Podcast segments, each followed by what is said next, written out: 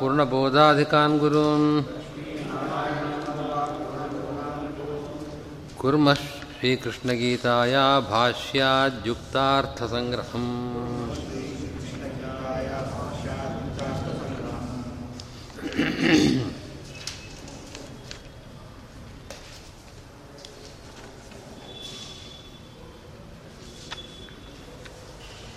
अन्तवन्त इमे देहाः। ನಿತ್ಯಸ್ಯೋಕ್ತಾ ಅನಾಶಿನ ಅನಾಶಿನಃ ಅಪ್ರಮೇಯಸ್ಯ ತಸ್ಮಾತ್ ಯುದ್ಧಸ್ವ ಭಾರತ. ಈ ಶ್ಲೋಕ ಸ್ವಲ್ಪ ಭಾಗ ಆಗಿದೆ. ಅದರ ವ್ಯಾಖ್ಯಾನದಲ್ಲಿ ನನು ಉಪಾಧೇ ನಿತ್ಯತ್ವೇಪಿ ಪರಿಚ್ಛಿನ್ನ ಪರಿಮಾಣಶ್ಚೈವ ವಸ್ತುನಃ ಬಿಂಬತ್ವಯೋಗ್ಯತ್ವಾತ್ ಪರಿಚ್ಛಿನ್ನಯೋಶ್ಚ ಬಿಂಬೋಪಾಧ್यो ಸನ್ನಿಧೇರಿವ ಕಾದಾಚಿತ್ಕತ್ವ ನಿಯಮಾತ್. ಕಥಂ ತಸ್ಯ ನಿತ್ಯತಾ ಇತ್ಯತ ಆಹ ಅಪ್ರಮೇಯಸ್ಯೇತಿ. ನಿನ್ನೆ ಸ್ವಲ್ಪ ಹೇಳಿದ್ದೆ, ಪುನಃ ಸ್ಪಷ್ಟಪಡಿಸ್ತೇನೆ ಉಪಾಧಿ ಬಿಂಬ ಮತ್ತು ಪ್ರತಿಬಿಂಬ. ಬಿಂಬ ಈಶ್ವರ, ಪ್ರತಿಬಿಂಬ ಜೀವ. ಉಪಾಧಿಯಾದದ್ದು ದೇಹ. ಆ ದೇಹ ಅಂತಂದರೆ ಕಣ್ಣಿಗೆ ಕಾಣತಕ್ಕಂಥ ಭೌತಿಕ ದೇಹ ಅಲ್ಲ. ಅದು ಸ್ವರೂಪ ದೇಹ. ಅಪ್ರಾಕೃತವಾದ ಸ್ವರೂಪ ದೇಹ. ಆ ದೇಹ ನಿತ್ಯವಾದದ್ದು. ಆದ್ದರಿಂದ ಉಪಾಧಿ ನಾಶವಾಗತ್ತೆ, ಉಪಾಧಿ ನಾಶ ಆದಮೇಲೆ ಪ್ರತಿಬಿಂಬ ಎಲ್ಲಿರುತ್ತೆ ಅಲ್ವೇ? ಪ್ರತಿಬಿಂಬ ಎಲ್ಲಿವರೆಗೂ ಇರುತ್ತೆ? ಉಪಾಧಿ ಇರೋವರೆಗೂ ಇರುತ್ತೆ. ಉಪಾಧಿ ಕನ್ನಡಿನೇ ಇಲ್ಲ ಅಂತಾದರೆ ಪ್ರತಿಬಿಂಬ ಎಲ್ಲಿ ಕಾಣಿಸುತ್ತೆ? ಅನ್ನೋ ಪ್ರಶ್ನೆಗೆ ಉತ್ತರ ಬಂತು. ಯಾಕೆ? ಇಲ್ಲಿ ಉಪಾಧಿ ಕನ್ನಡಿಯಂತೆ ಅದು ಅನಿತ್ಯವಲ್ಲ, ನಿತ್ಯವಾದದ್ದು. ಆದ್ದರಿಂದ ಉಪಾಧಿ ನಾಶವಾಗುತ್ತೆ ಅನ್ನೋ ಪ್ರಶ್ನೆನೇ ಇಲ್ಲ ಅಲ್ಲಿ ಅಂತ ಒಂದು ಉತ್ತರ ಕೊಟ್ಟಿದ್ದಾರೆ. ಅದರ ಮೇಲೆ ಇನ್ನೊಂದು ಆಕ್ಷೇಪ. ಸರಿ, ಆದರೆ ನೋಡಿ, ಎಲ್ಲ ಕಡೆಗೂ ಕೂಡ ಬಿಂಬ ಅಂತ ಯಾವುದನ್ನು ನಾವು ನೋಡ್ತಾ ಇದ್ದೀವಿ ಲೋಕದಲ್ಲಿ, ಎಲ್ಲ ಬಿಂಬಗಳು ಕೂಡ ಪರಿಚ್ಛಿನ್ನ ಪರಿಮಾಣ. ಪರಿಚ್ಛಿನ್ನ ಪರಿಮಾಣ ಅಂತ ಪದಕ್ಕಿಷ್ಟ ಅರ್ಥ ಪರಿಮಾಣ ಅಂತಂದರೆ ಅಳತೆ. ಅದು ಪರಿಚ್ಛಿನ್ನ, ಅದಕ್ಕೊಂದು ಮಿತಿ ಇರುತ್ತೆ. ತುಂಬ ಸುಲಭವಾದ ದೃಷ್ಟ ಅಂತ ಅಂತಂದರೆ ನಮ್ಮ ಮುಖವೇ ಬಿಂಬ ಅದು. ಕನ್ನಡಿಯ ಮುಂದೆ ನಿಂತಾಗ ಕನ್ನಡಿ ಅನ್ನೋದು ಉಪಾಧಿ.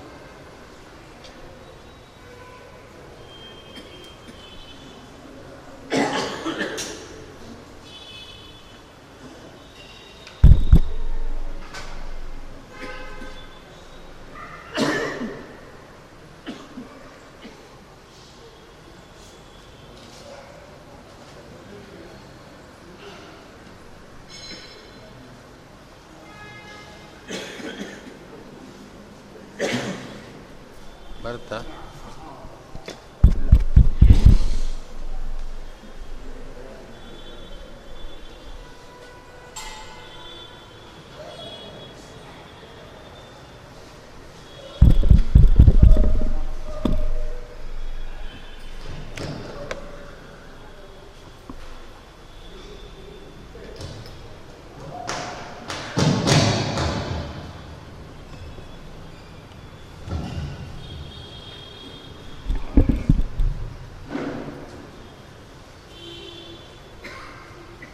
ಲೋಕದಲ್ಲಿ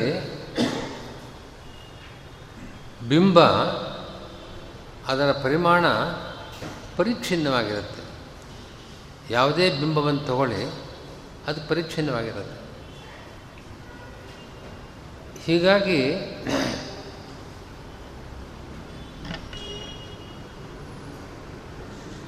ಇವಾಗ ಉಪಾಧಿಯಾಗಿರತಕ್ಕಂಥ ಈ ದೇಹ, ಅಂದರೆ ಸ್ವರೂಪ ದೇಹ ಜೀವನ ಸ್ವರೂಪದೇಹ, ಅದು ಕೂಡ ಪರಿಚ್ಛಿನ್ನವಾದದ್ದು. ಅಂದರೆ ಜೀವನ ಪರಿಮಾಣ ಎಷ್ಟು ಅನ್ನೋದು ಅಣು ಪರಿಮಾಣ ಅಂತ, ಸಿದ್ಧಾಂತ. ಜೀವ ಅಣು. ಜೀವಸ್ವರೂಪವಾದ ದೇಹವೂ ಕೂಡ ಅಣುವೇ ತಾನೆ. ಜೀವನ ಎಷ್ಟು ಪರಿಮಾಣವೋ ಅಷ್ಟೇ ಅವನ ದೇಹ, ಅದಕ್ಕಿಂತ ಹೆಚ್ಚಿಲ್ಲ. ಅದು ಪರಿಚ್ಛಿನ್ನವಾದದ್ದು.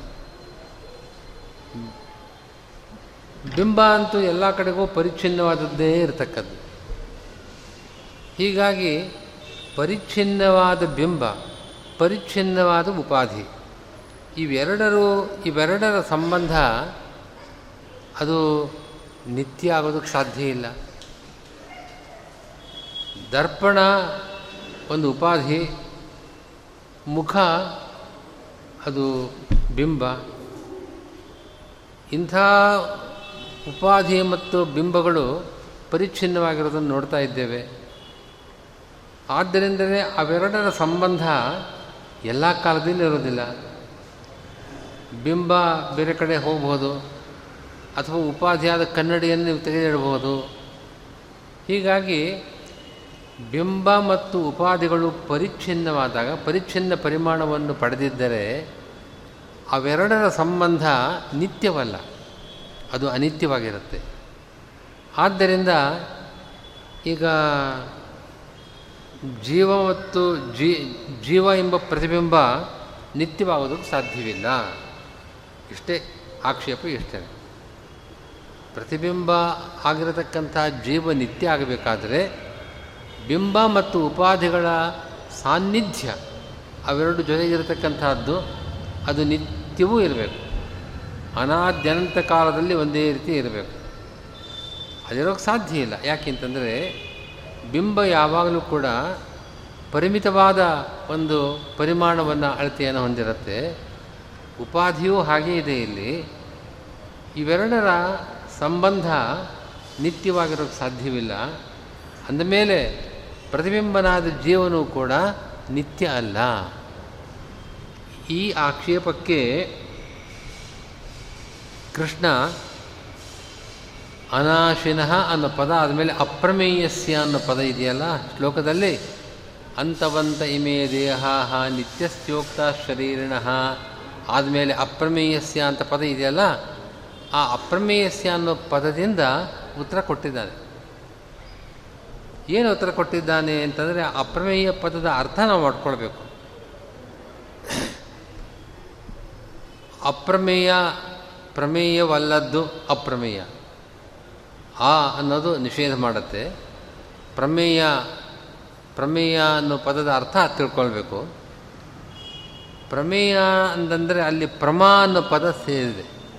ಪ್ರಮೇಯ ಅನ್ನೋ ಶಬ್ದದಲ್ಲಿ ಪ್ರಮಾ, ಪ್ರಮಾವನ್ನು ಹೊಂದಿರತಕ್ಕಂಥದ್ದು ಪ್ರಮೇಯವಾಗತ್ತೆ ಪ್ರಮಾ ಅಂದರೇನು? ಪ್ರಮಾ ಅನ್ನೋ ಶಬ್ದಕ್ಕೆ ಸಂಸ್ಕೃತದಲ್ಲಿ ಅನೇಕ ಅರ್ಥಗಳಾಗತ್ತೆ. ಪ್ರಮಾ ಅಂತಂದರೆ ಯಥಾರ್ಥವಾದ ಜ್ಞಾನ ಅನ್ನೋ ಒಂದು ಅರ್ಥ ಇದೆ. ಶಾಸ್ತ್ರದಲ್ಲಿ ಆ ಅರ್ಥದಲ್ಲಿ ಬಹಳ ಕಡೆ ಉಪಯೋಗ ಮಾಡ್ತಾರೆ. ಇನ್ನೊಂದು ಅರ್ಥ ಇದೆ ಪ್ರಮಾನ ಶಬ್ದಕ್ಕೆ.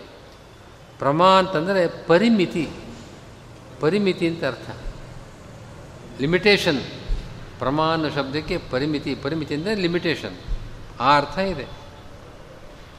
ಆದ್ದರಿಂದ ಪ್ರಮೇಯ ಅನ್ನೋ ಪದಕ್ಕೆ ಲಿಮಿಟೆಡ್ ಅಂತ ಅರ್ಥ. ಪರಿಚ್ಛಿನ್ನ ಅಂತ ಅರ್ಥ. ಅಪ್ರಮೇಯ ಅಂತಂದರೆ ಅಪರಿಚ್ಛಿನ್ನವಾದದ್ದು, ಪರಿಮಿತಿ ಇಲ್ಲದೇ ಇರತಕ್ಕಂಥದ್ದು. ಅಂತವಂತ ಇಮೆ ದೇಹಾಹ, ಈ ಶರೀರಿಗಳಾದ ಜೀವರ ಈ ದೇಹಗಳು ಕಣ್ಣು ಕಾಣಿಸ್ತಕ್ಕಂಥ ದೇಹಗಳು ಅಂಥವಂತಹ ನಾಶವನ್ನು ಹೊಂದತ್ತೆ. ಆದರೆ ಅವನು ಅನಾಶಿ, ನಾಶವಿಲ್ಲದೆ ಇದ್ದವನು ಅಂತ ಹಿಂದೆ ಹೇಳಿದ್ದಾರೆ. ಇಂಥ ಜೀವ ಅವನು ಅಪ್ರಮೇಯನೂ ಹೌದು. ಅಪ್ರಮೇಯ ಅಂತನ್ನೋ ಶಬ್ದಕ್ಕೆ ನಾ ಇವಾಗ ಅರ್ಥ ಮಾಡಿದಂತೆ ಅಪರಿಚ್ಛಿನ್ನ ಅಂತನ್ನ ಅರ್ಥ ಹೇಳಿದ್ದಾಯಿತು. ಅಪರಿಚ್ಛಿನ್ನ ಅನ್ನೋ ಪದದ ಅರ್ಥ ಏನು ಅಂತಂದರೆ ಸರ್ವಗತ ಅಂತ ಅರ್ಥ. ನೋಡಿ ಪದಾರ್ಥ ಇದು ಪರಿಚ್ಛಿನ್ನ. ಪರಿಚ್ಛಿನ್ನ ಅಂತಂದರೆ ಇದು ಇಷ್ಟೇ ಇದೆ. ಹಾಗೆ ಯಾವುದೇ ಒಂದು ಪರಿಮಿತಿ ಇಲ್ಲದೇ ಇರತಕ್ಕಂಥ ವಸ್ತು ಅಂದರೆ ಎಲ್ಲ ಕಡೆಯಲ್ಲೂ ಇರತಕ್ಕಂಥದ್ದು ಸರ್ವಗತವಾದ ವಸ್ತು ಅಪರಿಚ್ಛಿನ್ನ. ಈ ಜೀವ ಅಪ್ರಮೇಯ ಅಂತಂದರೆ ಅಪರಿಚ್ಛಿನ್ನನಾಗಿದ್ದಾನೆ. ಆದರೆ ಒಂದು ಪ್ರಶ್ನೆ ಬರುತ್ತೆ. ನಮ್ಮ ಸಿದ್ಧಾಂತದಲ್ಲಿ ಈ ಜೀವರು ಎಲ್ಲರೂ ಕೂಡ ಪರಿಚ್ಛಿನ್ನರು. ಜೀವ ಅಣು ಮಾತ್ರ ಪರಿಮಾಣ. ಬ್ರಹ್ಮಸೂತ್ರಗಳಲ್ಲಿ ಜೀವನ ಪರಿಮಿತಿ, ಜೀವನ ಪರಿಮಾಣ ಎಷ್ಟು ಅಂತಂದರೆ ಅಣು ಪರಿಮಾಣ. ತುಂಬ ಅಣು, ಬಹಳ ಸೂಕ್ಷ್ಮ. ಪರಮಾತ್ಮ ಸರ್ವಗತನಾಗಿದ್ದಾನೆ. ಎಲ್ಲ ಕಡೆಗೂ ಪರಮಾತ್ಮನಿದ್ದಾನೆ. ಜೀವಾತ್ಮ ಮಾತ್ರ ಅಣು. ಅಂಥ ಜೀವನನ್ನು ಕೃಷ್ಣ ಅಪ್ರಮೇಯ, ಅಪರಿಚ್ಛಿನ್ನ ಅಂತ ಹೇಳ್ತಾ ಇದ್ದಾನೆ. ಇದು ಹೇಗೆ ಸಾಧ್ಯ ಅಂತ ಒಂದು ಪ್ರಶ್ನೆ ಆಗಬಾರ್ದು ಅದಕ್ಕೆ ರಾಘವೇಂದ್ರ ಸ್ವಾಮಿಗಳು, ಜೀವೇ ಸರ್ವಗತತ್ವಸ್ಯ ಅಭಾವಾತ್, ಅತದ್ಭಾವೇ ಸಾಮಾನಾಧಿಕರಣ್ಯಂ ಸಾರೂಪ್ಯಂ ಗಮಯತಿ ಇತಿ, ಸಿಂಹಶ್ಚೈತ್ರ ಇತ್ಯಾದು ಪ್ರಸಿದ್ಧೇ ಸರ್ವಗತ ಈಶ್ವರ ಸ್ವರೂಪಸ್ಯ ಇತ್ಯರ್ಥಃ. ತತ್ಪ್ರತಿಬಿಂಬಸ್ಯ ಇತಿ ಯಾವತ್. ಸರ್ವಗತ ಈಶ್ವರ ಪ್ರತಿಬಿಂಬಸ್ಯ ಕಥಂ ಬಿಂಬೋಪಾಧಿ ಸನ್ನಿಧಿ ನಾಶೇನ ನಾಶಸ್ಯ ಅದಿತಿ ಭಾವ. ನ ಚ ಸರ್ವಗತಸ್ಯ ಪ್ರತಿಬಿಂಬತ್ವಾಯೋಗ ತತ್ಸಾರೂಪ್ಯಸ್ಯೈವ ಪ್ರತಿಬಿಂಬತಾ ಶಬ್ದಾರ್ಥತ್ವಾತ್. ತದಾಹ ಸೂತ್ರಕಾರ ಓಂ ಯಾವದಾ ಯಾವದಾತ್ಮಭಾವಿತ್ವಾಚ ನ ದೋಷ ತದ್ದರ್ಶನಾತ್ ಓಂ ಇತಿ.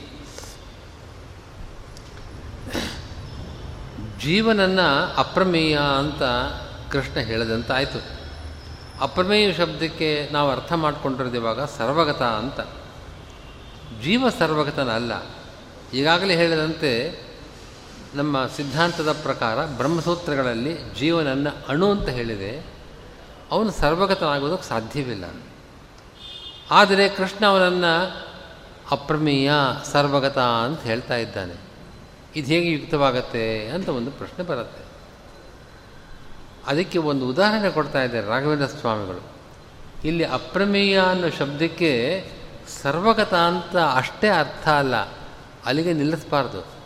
ಅಪ್ರಮೇಯ ಅಂತಂದರೆ ಸರ್ವಗತ ಅಂತನೋ ಅರ್ಥ ಇದೆ. ಇಲ್ಲಿ ನಾವು ಅದನ್ನು ಸ್ವಲ್ಪ ಜಾಸ್ತಿ ತಗೊಳ್ಬೇಕು. ಸರ್ವಗತ ಸದೃಶ, ಸರ್ವಗತ ಸ್ವರೂಪ. ಅಪ್ರಮೇಯ ಅನ್ನೋ ಶಬ್ದಕ್ಕೆ ಎಷ್ಟೇ ಅದಕ್ಕೆ ಸರಿಯಾದ ಅರ್ಥ, ಮುಖ್ಯವಾದ ಅರ್ಥ ಸರ್ವಗತ ಅಂತ. ಆದರೆ ಈ ಸಂದರ್ಭದಲ್ಲಿ ಅಪ್ರಮೇಯ ಶಬ್ದಕ್ಕೆ ಸರ್ವಗತ ಅಂತ ಅಷ್ಟರ್ಥ ಅಲ್ಲ, ಸರ್ವಗತ ಸ್ವರೂಪ ಅಂತ ಅರ್ಥ. ಸ್ವರೂಪ ಅನ್ನೋ ಪದಕ್ಕೆ ಸದೃಶ ಅಂತ ಅರ್ಥ. ಆದ್ದರಿಂದ ಸರ್ವಗತ ಸದೃಶ ಅಂತ ಅರ್ಥ. ಸರ್ವಗತ ಸಾರೂಪ್ಯವನ್ನು, ಸಾರೂಪ್ಯ ಅನ್ನೋ ಪದಕ್ಕೆ ಸಾದೃಶ್ಯ. ಸ್ವರೂಪ ಅಂದರೆ ಸದೃಶ, ಸಾರೂಪ್ಯ ಅಂದರೆ ಸಾದೃಶ್ಯ. ಸರ್ವಗತ ಅಪ್ರಮೇಯ ಅನ್ನೋ ಶಬ್ದಕ್ಕೆ ಸರ್ವಗತ ಸ, ಸದೃಶ, ಸರ್ವಗತ ಸ್ವರೂಪ ಅಂತ ಅರ್ಥ. ಆದರೆ ಶ್ಲೋಕದಲ್ಲಿ ಕೃಷ್ಣ ಅಪ್ರಮೇಯ ಅಂತ ಹೇಳಿದಾನ ಹೊರತಾಗಿ ಅಪ್ರಮೇಯ ಸ್ವರೂಪ ಅಂತ ಪದವನ್ನು ಹೇಳಲಿಲ್ಲ. ನೀವು ಅರ್ಥ ಹೇಗೆ ಹೇಳ್ತೀರಿ? ಅಷ್ಟರ್ಥವನ್ನು ಇಲ್ಲಿರೋ ಅರ್ಥವನ್ನು ಹೇಗೆ ಹೇಳ್ತೀರಿ ಅಂತ ಅನ್ನೋ ಪ್ರಶ್ನೆ ಬರುತ್ತೆ. ರಾಘವೇಂದ್ರ ಸ್ವಾಮಿಗಳು ಉದಾಹರಣೆ ಕೊಡ್ತಾರೆ. ಒಬ್ಬ ಚೈತ್ರ ಅಂತ ಒಬ್ಬನ, ಒಬ್ಬ ಒಬ್ಬ ಮನುಷ್ಯನ ಹೆಸರು, ಒಬ್ಬ ವ್ಯಕ್ತಿ. ಚೈತ್ರ ಅಂತ ಅವನ ಹೆಸರು. ಅವನನ್ನು ಕುರಿತು ಒಬ್ಬ ಹೇಳ್ತಾನೆ, ಸಿಂಹಶ್ಚೈತ್ರ. ಆ ಚೈತ್ರ ಸಿಂಹ ಅಂತ ಹೇಳ್ತಾನೆ. ಸಿಂಹ ಶಬ್ದಕ್ಕೆ ಏನು ಅರ್ಥ? ಸಿಂಹ ಅಂತ ಅನ್ನೋ ಪ್ರಾಣಿ ಅಂತ ಅರ್ಥ. ಈ ಚೈತ್ರ ಎದುರು ಕಾಣಿಸಿರೋ ಮನುಷ್ಯ ಇವನು. ಅವನನ್ನು ಸಿಂಹ ಅಂತಂದರೆ ಅವನೊಂದು ಸಿಂಹ ಅನ್ನೋ ಪ್ರಾಣಿ ಆಗೋಕ್ಕೆ ಸಾಧ್ಯವೇ? ಆದರೆ ನಾವು ಲೋಕದಲ್ಲಿ ಹೇಳೋದಿಲ್ವ ಇಂಥ ಮಾತುಗಳನ್ನು? ಅವನು ಸಾಮಾನ್ಯ ಅಲ್ಲ, ಅವನು ಸಿಂಹ ಸಿಂಹ ಅಂತಂತೇವೆ. ಸಿಂಹಶ್ಚೈತ್ರ ಅಲ್ಲಿ ಏನು ಅರ್ಥ? ಸಿಂಹ ಅಂತಂದರೆ ಸಿಂಹನೇ ಆಗಿದ್ದಾನೆ ಅಂತ ಅರ್ಥ ಅಲ್ಲ. ಸಿಂಹ ಸದೃಶನಾಗಿದ್ದಾನೆ ಅಂತ ಅರ್ಥ ಅಲ್ವೇ? ನಮ್ಮ ಮಾತಿನಲ್ಲಿ ಈ ರೀತಿಯ ಮಾತುಗಳನ್ನು ನಮ್ಮ ಪ್ರಯೋಗಗಳಲ್ಲಿ ಇಂಥ ಮಾತುಗಳನ್ನು ಆಡ್ತೇವೆ. ಯಾವಾಗ ಸಿಂಹನಾಗಿಲ್ಲ ಅವನು, ಸಿಂಹನಾಗದ ವ್ಯಕ್ತಿಯನ್ನು ಸಿಂಹ ಅಂತ ಕರೆದಾಗ ಅವನು ಸಿಂಹನೇ, ಸಿಂಹವೇ ಆಗಿದ್ದಾನೆ ಅಂತ ಅರ್ಥ ಮಾಡಿಕೊಳ್ಳದೆ ಸಿಂಹನಂತೆ ಇದ್ದಾನೆ ಅಂತ ಅರ್ಥ ಮಾಡಿಕೊಳ್ತೇವೆ. ನಾವು ಅವನು ಸಿಂಹ ಅಂತ ಹೇಳಿದಾಗ ಏನು ಮಾತಾಡ್ತೀಯ ಏನೋ, ಸಿಂಹ ಏನು ಹಾಗೆ ನಾವೇನು ಆಕ್ಷೇಪ ಮಾಡೋದಿಲ್ಲ ಅಸಂಬದ್ಧವಾಗಿ ಮಾತಾಡ್ತಾ ಇದ್ದಾನೆ ಅಂತ ಅವನನ್ನು ಪರಿಹಾಸ ಮಾಡೋದಿಲ್ಲ ಸಿಂಹ ಸ್ನೇಹಿತ್ರ ಅಂತಂದರೆ ಅರ್ಥ ಮಾಡ್ಕೊ, ಓಹೋ, ಅವನು ಬಹಳ ಪರಾಕ್ರಮಿ, ಮಹಾಧೈರ್ಯಶಾಲಿ ಅನ್ನೋ ಅರ್ಥನೇ ನಮಗಾಗೋದು. ಅಲ್ವೇ? ಅದರಂತೆ ಇಲ್ಲಿ ಅಪ್ರಮೇಯ ಅನ್ನೋ ಶಬ್ದಕ್ಕೆ ಸರ್ವಗತ ಅಂತ ಅರ್ಥ ಇದೆ ನಿಜ.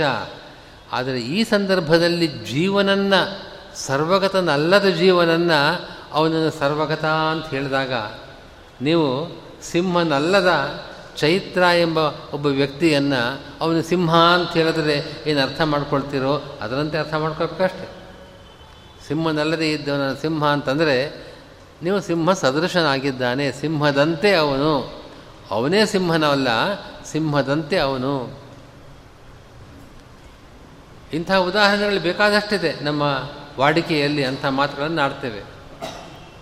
ಜೀವನನ್ನು ಕೃಷ್ಣ ಅಪ್ರಮೇಯ ಅಂತ ಹೇಳ್ತಾ ಇದ್ದಾನೆ. ವಸ್ತುತಃ ಜೀವ ಅಪ್ರಮೇಯನಲ್ಲ, ಅಪ್ರಮೇಯ ಅನ್ನೋ ಶಬ್ದಕ್ಕೆ ಸರ್ವಗತ ಅಂತ ಅರ್ಥ. ಜೀವ ಸರ್ವಗತವಾದ ಒಂದು ಪದಾರ್ಥ ಅಲ್ಲ. ಅಣು ಪರಿಮಾಣ ಅವನು. ಅತ್ಯಂತ ಅಣುವಾಗಿದ್ದಾನವನು ಅಂಥವನನ್ನು ಸರ್ವಗತನಲ್ಲ ಅಂತ ತಿಳಿದಿದ್ದರೂ ಅವನನ್ನು ಸರ್ವಗತ ಅಂತ ಹೇಳಿದಾಗ ಏನು ಅರ್ಥ ಮಾಡ್ಕೊಳ್ಬೇಕು? ಸಿಂಹನಲ್ಲ ಇವನು, ಸಿಂಹ ಅನ್ನೋ ಪ್ರಾಣಿ ಅಲ್ಲ ಇವನು ಅಂತ ಗೊತ್ತಿದ್ದಾಗಲೂ ಅವನನ್ನು ಸಿಂಹ ಅಂತ ಕರೆದಾಗ ನಾವೇನು ಅರ್ಥ ಮಾಡ್ಕೊಳ್ತೇವೆ? ಅದೇ ಅರ್ಥ ಮಾಡ್ಕೊಳ್ಬೇಕು. ಆದ್ದರಿಂದ ಜೀವ ಅಪ್ರಮೇಯ ಅಂತಂದರೆ ಅಪ್ರಮೇಯನಂತೆ, ಅಪ್ರಮೇಯ ಸದೃಶನಾಗಿದ್ದಾನೆ ಅಂತ ಅರ್ಥ. ಅಂದರೆ ಈ ಜೀವ ಎಂಬ ಪ್ರತಿಬಿಂಬ, ಜೀವ ಪ್ರತಿಬಿಂಬ. ಇವನು ಸರ್ವಗತನಾದ ಈಶ್ವರನ ಅಂತೆ ಈಶ್ವರನಂತೆ ಹಾಂ ಸಾದೃಶ್ಯ ಏನು ಅಂತ ನೀವು ಕೇಳ್ತೀರಿ. ಸಾದೃಶ್ಯವನ್ನು ಹೇಳಬೇಕು. ಸಾದೃಶ್ಯ ಏನು ಅಂತಂದರೆ ಅವನು ಹೇಗೆ ನಿತ್ಯವಾದ ಪದಾರ್ಥವಾಗಿದ್ದಾನೋ, ಒಬ್ಬ ಚೇತನ ಅಲ್ವೇ, ಅವನು ಜ್ಞಾನಾನಂದ ಸ್ವರೂಪನಾಗಿದ್ದಾನೆ, ಜ್ಞಾನ ಸ್ವರೂಪನಾಗಿದ್ದಾನೆ. ಬೇರೆ ವಿಷಯ ಏನೇ ಇರಲಿ, ಎಲ್ಲ ಚೇತನರು ಕೂಡ. ಅವರು ದೈತ್ಯರೇ ಇರ್ಬೋದು, ದೇವತೆಗಳೇ ಇರ್ಬೋದು, ಮನುಷ್ಯರೇ ಇರ್ಬೋದು, ಅವರ ಸ್ವರೂಪದಲ್ಲಿ ಎಲ್ಲ ಚೇತನರು ಕೂಡ ಜ್ಞಾನ ಸ್ವರೂಪರು. ಎಲ್ಲರೂ ಅಂದರೆ ಸ್ವರೂಪದಲ್ಲಿ. ಆದ್ದರಿಂದ ಪರಮಾತ್ಮನೂ ಜ್ಞಾನ ಸ್ವರೂಪ. ಸರ್ವಗತನಾದ ಪರಮಾತ್ಮನೂ ಜ್ಞಾನ ಸ್ವರೂಪ. ಅವನಂತೆ ಇವರೆಲ್ಲರೂ ಕೂಡ ಜ್ಞಾನ ಸ್ವರೂಪರಾಗಿದ್ದಾರೆ. ಹಾಂ ಹಾಂ. ಹೀಗೆ ಸರ್ವಗತನಾದ ಈಶ್ವರ ಅವನ ಬಿಂಬ ಅವನಂತೆ ಇವನು ಈ ಪ್ರತಿಬಿಂಬ ಸರ್ವಗತನಾದ ಚೇತನ ಸ್ವರೂಪನ, ಜ್ಞಾನ ಸ್ವರೂಪನಾದ ಈಶ್ವರ ಹೇಗೆ ನಿತ್ಯನೋ ಹಾಗೆ ಜೀವನು ನಿತ್ಯನಾದ, ನಿತ್ಯವಾದ ವಸ್ತು. ಅಪ್ರಮೇಯ ಅನ್ನೋ ಶಬ್ದದಿಂದ ಆ ಅರ್ಥ ಹೇಳ್ತಾ ಇದ್ದ. ಎಲ್ಲ ವಿಷಯಗಳಲ್ಲೂ ಕೂಡ ಸಿಂಹಕ್ಕೂ ಈ ಚೈತ್ರ ಅನ್ನೋ ಮನುಷ್ಯನಿಗೂ ಸಾಮ್ಯ ಇಲ್ಲ. ಸಿಂಹಕ್ಕೆ ನಾಲ್ಕು ಕಾಲುಗಳಿದೆ, ಇವನಿಗೆ ನಾಲ್ಕು ಕಾಲುಗಳಿದೆಯೇ? ಸಿಂಹದ ಮುಖ ಇರೋದೇ ಬೇರೆ, ಇವನ ಮುಖ ಇರೋದೇ ಬೇರೆ ಬೇರೆ ತರಹ. ಸಾದೃಶ್ಯ ಇದೆ ಅಂತಂದರೆ ಯಾವುದೋ ಒಂದು ದೃಷ್ಟಿಯಲ್ಲಿ ಒಂದು ಅಭಿಪ್ರಾಯ ಇರುತ್ತೆ, ಈ ರೀತಿ ಒಂದು ಹೋಲಿಕೆ ಹೇಳಬೇಕಾದ್ರೆ. ಸಿಂಹದಂತೆ ಒಳ್ಳೆ ಧೈರ್ಯಶಾಲಿ ಅನ್ನೋ ಅರ್ಥದಲ್ಲ ಅಷ್ಟೇ ಹಾಂ, ಸಿಂಹಶ್ಚೈತ್ರ ಅಂದರೆ ಹಾಗರ್ಥ. ಅದರಂತೆ ಸರ್ವಗತನಾದ ಈಶ್ವರನಂತೆ ಈ ಜೀವ ಅಂತ ಹೇಳಿದಾಗ ಅವನಂತೆ ಇವನು ನಿತ್ಯ. ಅವನಂತೆ ಜ್ಞಾನ ಸ್ವರೂಪನಾಗಿದ್ದಾನೆ, ಅವನಂತೆ ಇವನು. ಈಗ ಬಿಂಬ ಯಾರು? ಈಶ್ವರ, ಅವನ ನಿತ್ಯ. ಉಪಾಧಿ ಯಾವುದು? ಜೀವನ ಸ್ವರೂಪ ದೇಹ, ಅದು ನಿತ್ಯ. ಪ್ರತಿಬಿಂಬನಾದ ಜೀವನೂ ಕೂಡ ನಿತ್ಯ. ಎಲ್ಲವೂ ನಿತ್ಯ. ಯಾವುದೂ ನಾಶವಾಗುವುದಿಲ್ಲ. ಬಿಂಬ ಹಾಂ. ಹೀಗೆ, ಇಲ್ಲಿ ಜೀವ ಯಾಕೆ ನಾಶ ಆಗುವುದಿಲ್ಲ ಅಂತ ಅನ್ನೋ ಪ್ರಶ್ನೆ ಬಂದಿತ್ತು ನಿಮಗೆ. ಆದರೆ, ಒಂದು ಬ್ರಹ್ಮಸೂತ್ರ ಇದೆ. ಓಂ ಯಾವದಾತ್ಮಭಾವಿತ್ವಾಚ ನದೋಷಃ ತದ್ದರ್ಶನಾತ್ ಓಂ ಅಂತ ಇದು ಬ್ರಹ್ಮಸೂತ್ರಗಳಲ್ಲಿ ಎರಡನೇ ಅಧ್ಯಾಯದ ಮೂರನೇ ಪಾದದಲ್ಲಿ ಬರತಕ್ಕಂಥ ಸೂತ್ರ ಇದು. ಅಲ್ಲಿ ಇದೇ ಪ್ರಶ್ನೆ ವಿಚಾರ ಮಾಡ್ತಾ ಇದ್ದಾರೆ ವೇದವ್ಯಾಸರು. ಜೀವ ಅನಿತ್ಯ, ಅವನನ್ನು ಅನಂತ ಅನಂತ ಅಂತಂದರೆ ಎಲ್ಲ ಕಾಲದಲ್ಲೂ ಇದ್ದಾನೆ, ಪರಮಾತ್ಮನಂತೆ ಅಂತ ಹೇಗೆ ಹೇಳ್ತೀರಿ ಅಂತ ಹೀಗೆಲ್ಲ ಆಕ್ಷೇಪ ಬಂದಾಗ ಈ ಸೂತ್ರ ಮಾಡಿದ್ದಾರೆ. ಯಾವದಾತ್ಮಭಾವಿತ್ವಾತ್ ಆತ್ಮ ಅಂದರೆ ಪರಮಾತ್ಮ ಇಲ್ಲಿ ಅರ್ಥ. ಪರಮಾತ್ಮ ಎಷ್ಟು ಕಾಲದಲ್ಲಿದ್ದಾನೋ ಅಷ್ಟೂ ಕಾಲದಲ್ಲಿ ಇರತಕ್ಕವನು. ಯಾರು ಜೀವ, ಯಾವುದು ಆತ್ಮಭಾವಿ, ಭಾವಿ ಅಂತಂದರೆ ಕನ್ನಡದ ಭಾವಿ ಅಲ್ಲ, ಭಾವಿ ಅಂತಂದರೆ ಇರತಕ್ಕವನು ಅಂತ ಅರ್ಥ. ಆತ್ಮ ಅಂದರೆ ಪರಮಾತ್ಮ. ಯಾವತ್ ಅಂದರೆ ಎಲ್ಲಿವರೆಗೆ, ಎಲ್ಲಿ ಎಷ್ಟೆಷ್ಟು ಕಾಲದಲ್ಲಿ ಪರಮಾತ್ಮನಿದ್ದಾನೋ ಅಲ್ಲಿ ಅಷ್ಟೆಲ್ಲ ಕಾಲದಲ್ಲೂ ಕೂಡ ಇರತಕ್ಕವನು ಜೀವ. ನಿತ್ಯ ಅಂತ ಅರ್ಥ. ಯಾವದಾತ್ಮಭಾವಿತ್ವಾತ್ ಜೀವ ಅನಂತ ಅಂತ ಹೇಳಿದ್ದು ಹೇಗೆ ಅಂತ ಅನ್ನೋ ಪ್ರಶ್ನೆಗೆ ಉತ್ತರ ಕೊಟ್ಟಿದ್ದಾರೆ. ವೇದವ್ಯಾಸ ಉತ್ತರ ಕೊಟ್ಟಿದ್ದಾರೆ. ಈ ಸೂತ್ರದ ಪ್ರಕಾರ ಜೀವನ ನಿತ್ಯನಾಗ್ತಾನೆ. ಆದ್ದರಿಂದ ಇಲ್ಲಿ ಜೀವ ಅಣುವಾಗಿರಬಹುದು, ಆದರೆ ನಿತ್ಯ. ಜೀವ ಸರ್ವವ್ಯಾಪಿ ಅಲ್ಲ, ಪರಮಾತ್ಮನಂತೆ. ಅಣುವಾದರೂ ಕೂಡ ನಿತ್ಯ ಅದು, ಎಲ್ಲ ಕಾಲದಲ್ಲೂ ಇದೆ, ಇದ್ದಾನೆ. ಪರಮಾತ್ಮ ಸರ್ವತ್ರ ವ್ಯಾಪಿಸಿದ್ದಾನೆ. ಎಲ್ಲ ಪ್ರದೇಶದಲ್ಲೂ ಇದ್ದಾನೆ. ಹೀಗಾಗಿ ಎರಡರ ಮಧ್ಯೆ ಎರಡು ನಿತ್ಯ ಪದಾರ್ಥಗಳು, ಜೀವನೂ ನಿತ್ಯ, ಪರಮಾತ್ಮನೂ ನಿತ್ಯ. ಇವಿಬ್ಬರ, ಇವರಿಬ್ಬರ ಸಂಬಂಧ, ಸಾನ್ನಿಧ್ಯ, ಅದು ನಿತ್ಯವೇ ಆಗಬೇಕಷ್ಟೇ ನೋಡಿ, ಈ ಪದಾರ್ಥಕ್ಕೆ ಆಕಾಶ, ಆಕಾಶದ ಸಂಬಂಧ ಈ ಪದಾರ್ಥಕ್ಕಿದೆ. ಆದರೆ ಈ ಪದಾರ್ಥದ ಪರಿಮಾಣ ಅತ್ಯಲ್ಪ. ಆಕಾಶ ಸರ್ವವ್ಯಾಪಿ. ಆ ಆಕಾಶದ ಸಂಬಂಧ ಈ ಪರಿಚ್ಛಿನ್ನ ಪರಿಮಾಣ ಹೊಂದಿರತಕ್ಕಂಥ ಈ ಪದಾರ್ಥಕ್ಕೆ ಎಲ್ಲ ಕಾಲದಲ್ಲೂ ಇದೆ. ಇದು ಬೇಕಾದರೆ ಅಲ್ಪ ಪರಿಮಾಣವನ್ನು ಹೊಂದಿರಬಹುದು. ಆದರೆ ಆಕಾಶ ಇದೆಯಲ್ಲ? ಆಕಾಶ ಇದ್ದ ಕಡೆಯಲ್ಲೆಲ್ಲ ಇದಿಲ್ಲದೆ ಇರಬಹುದು. ಆದರೆ ಇದಿದ್ದ ಸ್ಥಳದಲ್ಲೆಲ್ಲ ಆಕಾಶ ಇದೆ. ಅದರಂತೆ ಜೀವ ಇದ್ದಲ್ಲೆಲ್ಲ ಪರಮಾತ್ಮನಿದ್ದಾನೆ. ಯಾಕೆ? ಪರಮಾತ್ಮ ಸರ್ವವ್ಯಾಪಿ. ಪರಮಾತ್ಮ ಯಾವ್ಯಾವ ದೇಶದಲ್ಲಿದ್ದಾನೋ ಅಲ್ಲೆಲ್ಲ ಜೀವ ಇಲ್ಲದೇ ಇರಬಹುದು ಯಾಕೆ? ಅವನು ಎಷ್ಟೋ ಅಲ್ಪ ಪ್ರದೇಶದಲ್ಲಿದ್ದಾನೆ. ಆದರೆ ಜೀವ ಇದ್ದ ಸ್ಥಳದಲ್ಲೆಲ್ಲ ಪರಮಾತ್ಮನಿರೋದರಿಂದ ಪರಮಾತ್ಮನಿಗೂ ಜೀವನಿಗೂ ಸಂಬಂಧ ಎಲ್ಲ ಕಾಲದಲ್ಲೂ ಇದೆ. ಜೀವ ಈಶ್ವರನ ಪ್ರತಿಬಿಂಬ, ಈಶ್ವರನಂತೆ ನಿತ್ಯನಾಗಿದ್ದಾನೆ ಅಣುವಾಗಿರಬಹುದು ಆದರೆ ಸರ್ವವ್ಯಾಪಿಯಾದ ಆ ಈಶ್ವರನ ಪರಮಾತ್ಮನ ಸಂಬಂಧ ಜೀವನಿಗೆ ಅನಂತಕ ಅನಾದ್ಯನಂತ ಕಾಲದಲ್ಲಿದೆ, ಎಲ್ಲ ಕಾಲದಲ್ಲೂ ಇದೆ. ಆದ್ದರಿಂದ ಇಲ್ಲಿ ಬಿಂಬ ನಾಶ ಆಗತ್ತೆ ಅನ್ನೋ ಪ್ರಶ್ನೆ ಇಲ್ಲ. ಬಿಂಬ ಈಶ್ವರ ನಿತ್ಯನಾಗಿದ್ದಾನೆ. ಉಪಾಧಿ ನಾಶವಾಗತ್ತೆ ಅನ್ನೋ ಪ್ರಶ್ನೆ ಇಲ್ಲ. ಉಪಾಧಿ ಯಾವುದೆಲ್ಲಿ ಜೀವ ಸ್ವರೂಪವೇ ಆಗಿರತಕ್ಕಂಥ ದೇಹ. ಅದು ನಿತ್ಯವಾದದ್ದದು. ಪ್ರತಿಬಿಂಬ ನಾಶವಾಗುತ್ತೆ ಅಂತ ಹೇಳೋಕ್ಕಾಗೋದಿಲ್ಲ. ಪ್ರತಿಬಿಂಬನಾದ ಜೀವನು ಕೂಡ ನಿತ್ಯ ಆಗಿದ್ದಾನೆ. ಬಿಂಬ, ಉಪಾಧಿ, ಪ್ರತಿಬಿಂಬ ಮೂರು ನಿತ್ಯವಾಗಿದೆ. ಇಂಥ ಸಂದರ್ಭಗಳಲ್ಲಿ ಬಿಂಬಕ್ಕೂ ಮತ್ತು ಪ್ರತಿಬಿಂಬಕ್ಕೂ ಆ ಅಥವಾ ಉಪಾಧಿಯಾಗಿರತಕ್ಕಂಥ ಆ ಜೀವಸ್ವರೂಪವಾದ ದೇಹಕ್ಕೂ ಸಂಬಂಧವಿಲ್ಲ ಅಂತ ಹೇಳೋಕ್ಕಾಗೋದಿಲ್ಲ.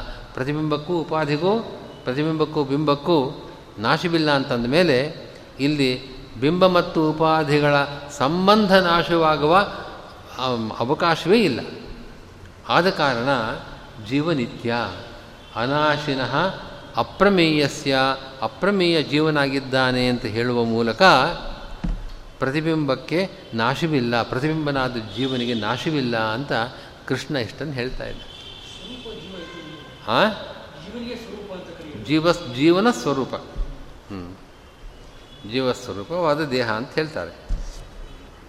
ಒಟ್ಟಿನಲ್ಲಿ ನಮಗೆ ಅಂತವಂತಹ ಇಮೇ ದೇಹಾ ನಿತ್ಯಸ್ಯ ಉಕ್ತಾ ಶರೀರಿಣ ಅನಾಶಿನಃ ಅಪ್ರಮೇಯಸ್ಯ ಇಲ್ಲಿವರೆಗೂ ಈ ಶ್ಲೋಕದ ಅಭಿಪ್ರಾಯವನ್ನು ಹೇಳಿದ್ದಾಯಿತು. ಮುಂದು ಉಳಿದಿರತಕ್ಕದ್ದು ತಸ್ಮಾತ್ ಯುದ್ಧಸ್ವ ಭಾರತ ಅನ್ನೋದು ಭಾಗ, ಶ್ಲೋಕದ ಕೊನೆ ಭಾಗ. ರಾಘವೇಂದ್ರ ಸ್ವಾಮಿಗಳು ಹೇಳ್ತಾರೆ, ಉಪಸಂಹರತಿ ತಸ್ಮಾದಿತಿ. ಕೃಷ್ಣ ತಾನು ಹೇಳ್ತಾ ಇದ್ದ ವಿಷಯವನ್ನು ಮುಕ್ತಾಯ ಮಾಡ್ತಾ ಇದ್ದಾನೆ, ಉಪಸಂಹಾರ ಮಾಡ್ತಾ ಇದ್ದಾನೆ. ತಸ್ಮಾತ್ ಯುದ್ಧಸ್ವ. ಆದ್ದರಿಂದ ನೀನು ಯುದ್ಧ ಮಾಡು. ಆದ್ದರಿಂದ ನೀನು ಯುದ್ಧ ಮಾಡು ಅಂತ, ಆದ್ದರಿಂದ ಅಂತ ಒಂದು ಪದ ಇದೆ. ಆದ್ದರಿಂದ ಅಂದರೆ ಏನು ಅರ್ಥ? ಯಾವುದರಿಂದ? ಅದನ್ನು ರಾಘವೇಂದ್ರ ಸ್ವಾಮಿಗಳು ವಿವರವಾಗಿ ಕೊಡ್ತಾರೆ. ತಸ್ಮಾದಿತಿ. ಬಿಂಬೋಪಾಧಿ ತತ್ಸನ್ನಿಧೀನಾಂ ನಾಶಾಭಾವೇನ. ತನ್ನಾಶ ಪ್ರಯುಕ್ತ ನಾಶಸ್ಯ, ಜೀವಚೇತನೆ ಅನಾಶಂಕ್ಯತ್ವೇನ ಪ್ರತಿಪಕ್ಷ ಅನುತ್ಥಾನಾತ್. ನತ್ವೇವಾಹಂ ಇತ್ಯತ್ರ ಭುಕ್ತ, ಅನಾದಿನಿತ್ಯತ್ವಾನುಮಾನೇನ ಜೀವಸ್ಯ ನಿತ್ಯತ್ವಾತ್. ಜೀರ್ಣ ದೇಹಹಾನೇಪಿ ಸಮೀಚೀನ ದೇಹಾಂತರಲಾಭರೂಪ ಪ್ರತಿನಿಧಿನ ಸಮಾಧಾನ ಸಂಭವಾತ್. ಬಂಧು ದೇಹ ಸ್ಪರ್ಶನ ದರ್ಶನಾದ್ಯಭಾವ ನಿಮಿತ್ತ ಶೋಕಸ್ಯ ಚ ಪರಮಪುಮರ್ಥ ಹೇತ್ವಭಿಮಾನತ್ಯಾಗೇನ ನಿವರ್ತಿತು ಶಕ್ಯತ್ವಾತ್ ಭಗವತ್ಪೂಜಾರ್ಥಂ ಹೇ ಭಾರತ ಯುದ್ಧಸ್ವ. ಎಷ್ಟು ಇದುವರೆಗೂ ಹೇಳಿದ್ದನ್ನು ಎಲ್ಲವನ್ನೂ ನಾಲ್ಕು ವಾಕ್ಯಗಳಲ್ಲಿ ಸಂಗ್ರಹ ಮಾಡಿಕೊಡ್ತಾರೆ ಹೇ ಭಾರತ ಭಾರತ ಅಂದರೆ ಭರತ ಕುಲದಲ್ಲಿ ಹುಟ್ಟಿದ ಹೇ ಅರ್ಜುನ ಅಂತ ಅರ್ಜುನನ್ನು ಸಂಬೋಧನೆ ಮಾಡಿ ಕೃಷ್ಣ ಹೇಳ್ತಾನೆ, ಯುದ್ಧಸ್ವ, ಯುದ್ಧ ಮಾಡು ಯುದ್ಧ ಮಾಡು. ಯಾಕೆ ಯುದ್ಧ ಮಾಡಬೇಕು? ಹಿಂದೆ ಬಂದಿದೆ ಅದು, ಭಗವತ್ ಪೂಜಾರ್ಥಂ ಯುದ್ಧಸ್ವ. ನೀನು ಮಾಡ್ತಕ್ಕಂಥ ಕರ್ಮ, ಯುದ್ಧ, ಅದು ಭಗವಂತನ ಪೂಜೆ ಅಂತ ಭಾವಿಸಿಕೊಂಡು ಯುದ್ಧ ಮಾಡು. ಭಗವಂತನ ಪೂಜೆಗೋಸ್ಕರವಾಗಿ ನೀನು ಯುದ್ಧ ಮಾಡಬೇಕಾದದ್ದು ನಿನ್ನ ಕರ್ತವ್ಯ. ಆದ್ದರಿಂದ ಆದ್ದರಿಂದ ಅಂತ ಎಷ್ಟು ಅಂದರೆ ಒಂದೊಂದಾಗಿ ಒಂದೊಂದು ಅರ್ಥ ಅನೇಕ ಅರ್ಥಗಳಿದೆ ಅದಕ್ಕೆ. ಮೊದಲನೇದಾಗಿ ಈ ಈಗ ಈಗ ತಾನೇ ಹೇಳಿದ್ರಲ್ಲ, ಬಿಂಬ, ಉಪಾಧಿ ಮತ್ತು ಸನ್ನಿಧಿ, ಬಿಂಬೋಪಾಧಿಗಳ ಸನ್ನಿಧಿ. ಬಿಂಬ, ಈಶ್ವರ, ಉಪಾಧಿ, ಜೀವನ ಸ್ವರೂಪ, ದೇಹ, ಇವೆರಡರ ಸಂಬಂಧ ಇದಕ್ಕೆ ನಾಶವೇ ಆಗೋದಿಲ್ಲ, ಎಲ್ಲ ಕಾಲದಲ್ಲಿ ಇರುತ್ತೆ. ಆದ್ದರಿಂದ ಬಿಂಬ ಮತ್ತು ಉಪಾಧಿಗಳ ಸಂಬಂಧ ನಾಶವಾಗತ್ತೆ, ಆದ್ದರಿಂದ ಪ್ರತಿಬಿಂಬನೂ ಜೀವನೂ ನಾಶವಾಗ್ತಾನೆ ಅಂತನೋ ಶಂಕೆಗೆ ಅವಕಾಶವಿಲ್ಲ. ಜೀವನಿತ್ಯ ಜೀವನಿಗೆ ನಾಶವಿಲ್ಲ, ಆದ್ದರಿಂದ, ತಸ್ಮಾತ್ ಆದ್ದರಿಂದ ಅಂತ ಇದರ್ಥ ಬಿಂಬ ಮತ್ತು ಉಪಾಧಿಗಳಿಗೆ ಸನ್ನಿಧಿ, ಸಾನ್ನಿಧ್ಯ ಅನಿತ್ಯ ಅನಂತ ಕಾಲದಲ್ಲೂ, ಅನಾದಿ ಕಾಲದಿಂದ ಅನಂತ ಕಾಲದವರೆಗೆ ಇರತಕ್ಕದ್ದು.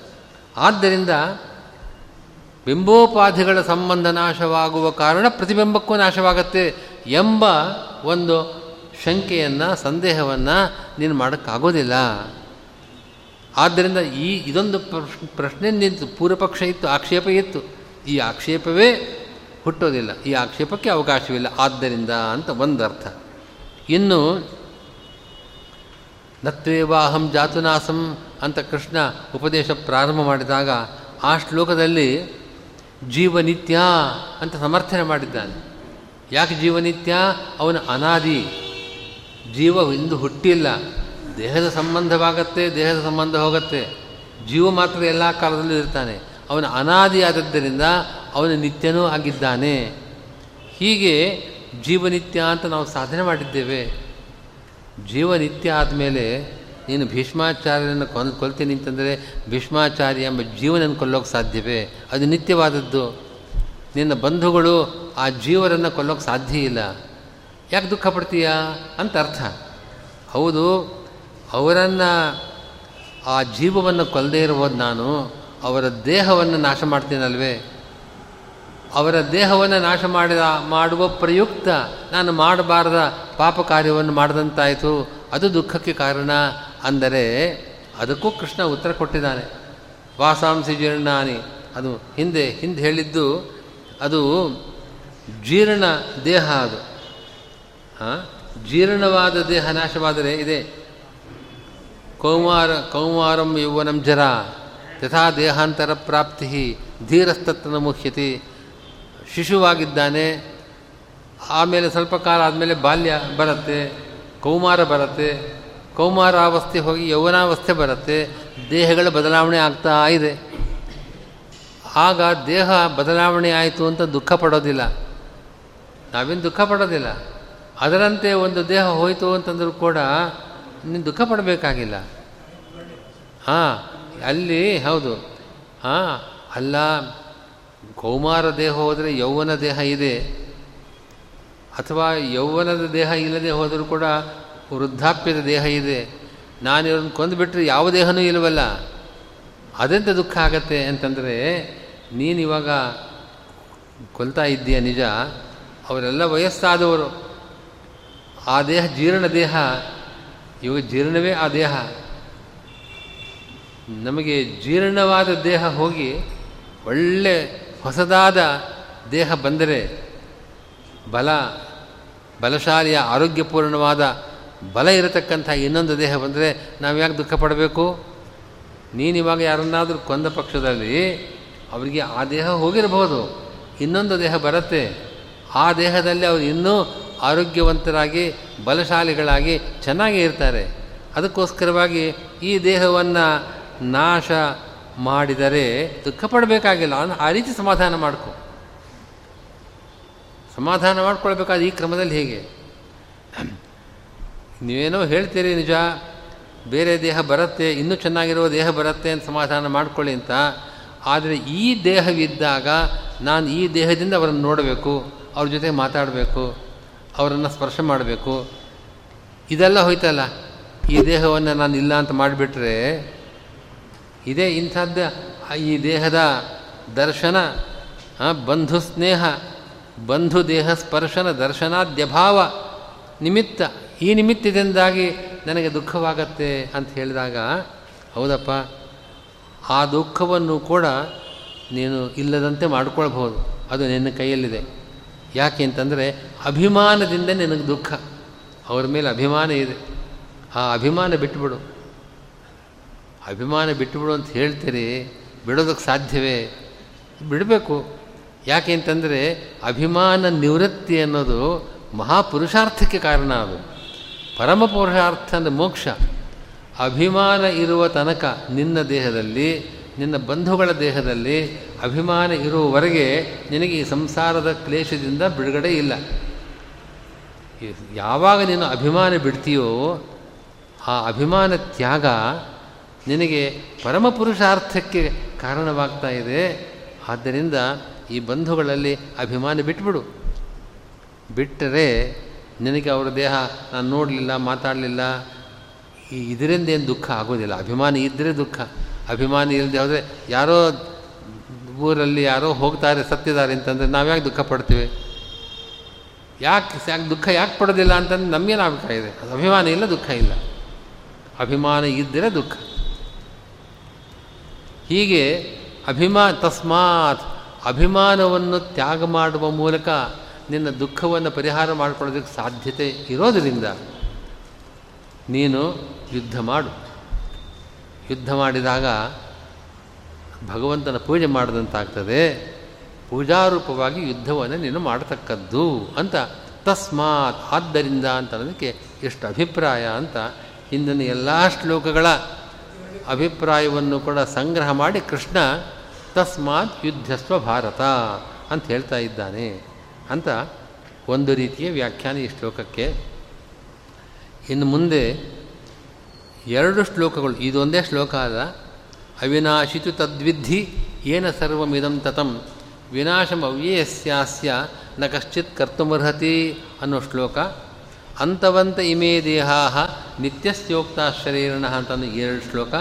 ಈ ಎರಡೂ ಶ್ಲೋಕಕ್ಕೂ ಕೂಡ ಈಗ ಮಾಡಿದ ವ್ಯಾಖ್ಯಾನಕ್ಕಿಂತಲೂ ಕೂಡ ಭಿನ್ನವಾದ ಇನ್ನೊಂದು ವ್ಯಾಖ್ಯಾನವನ್ನು ಮಾಡಕ್ಕೆ ಬರುತ್ತೆ ಅನ್ನೋದನ್ನು ರಾಘವೇಂದ್ರ ಸ್ವಾಮಿಗಳು ಮುಂದೆ ತೋರಿಸ್ತಾರೆ. ಇವತ್ತೆಷ್ಟು ನಿಸತ್ತೆ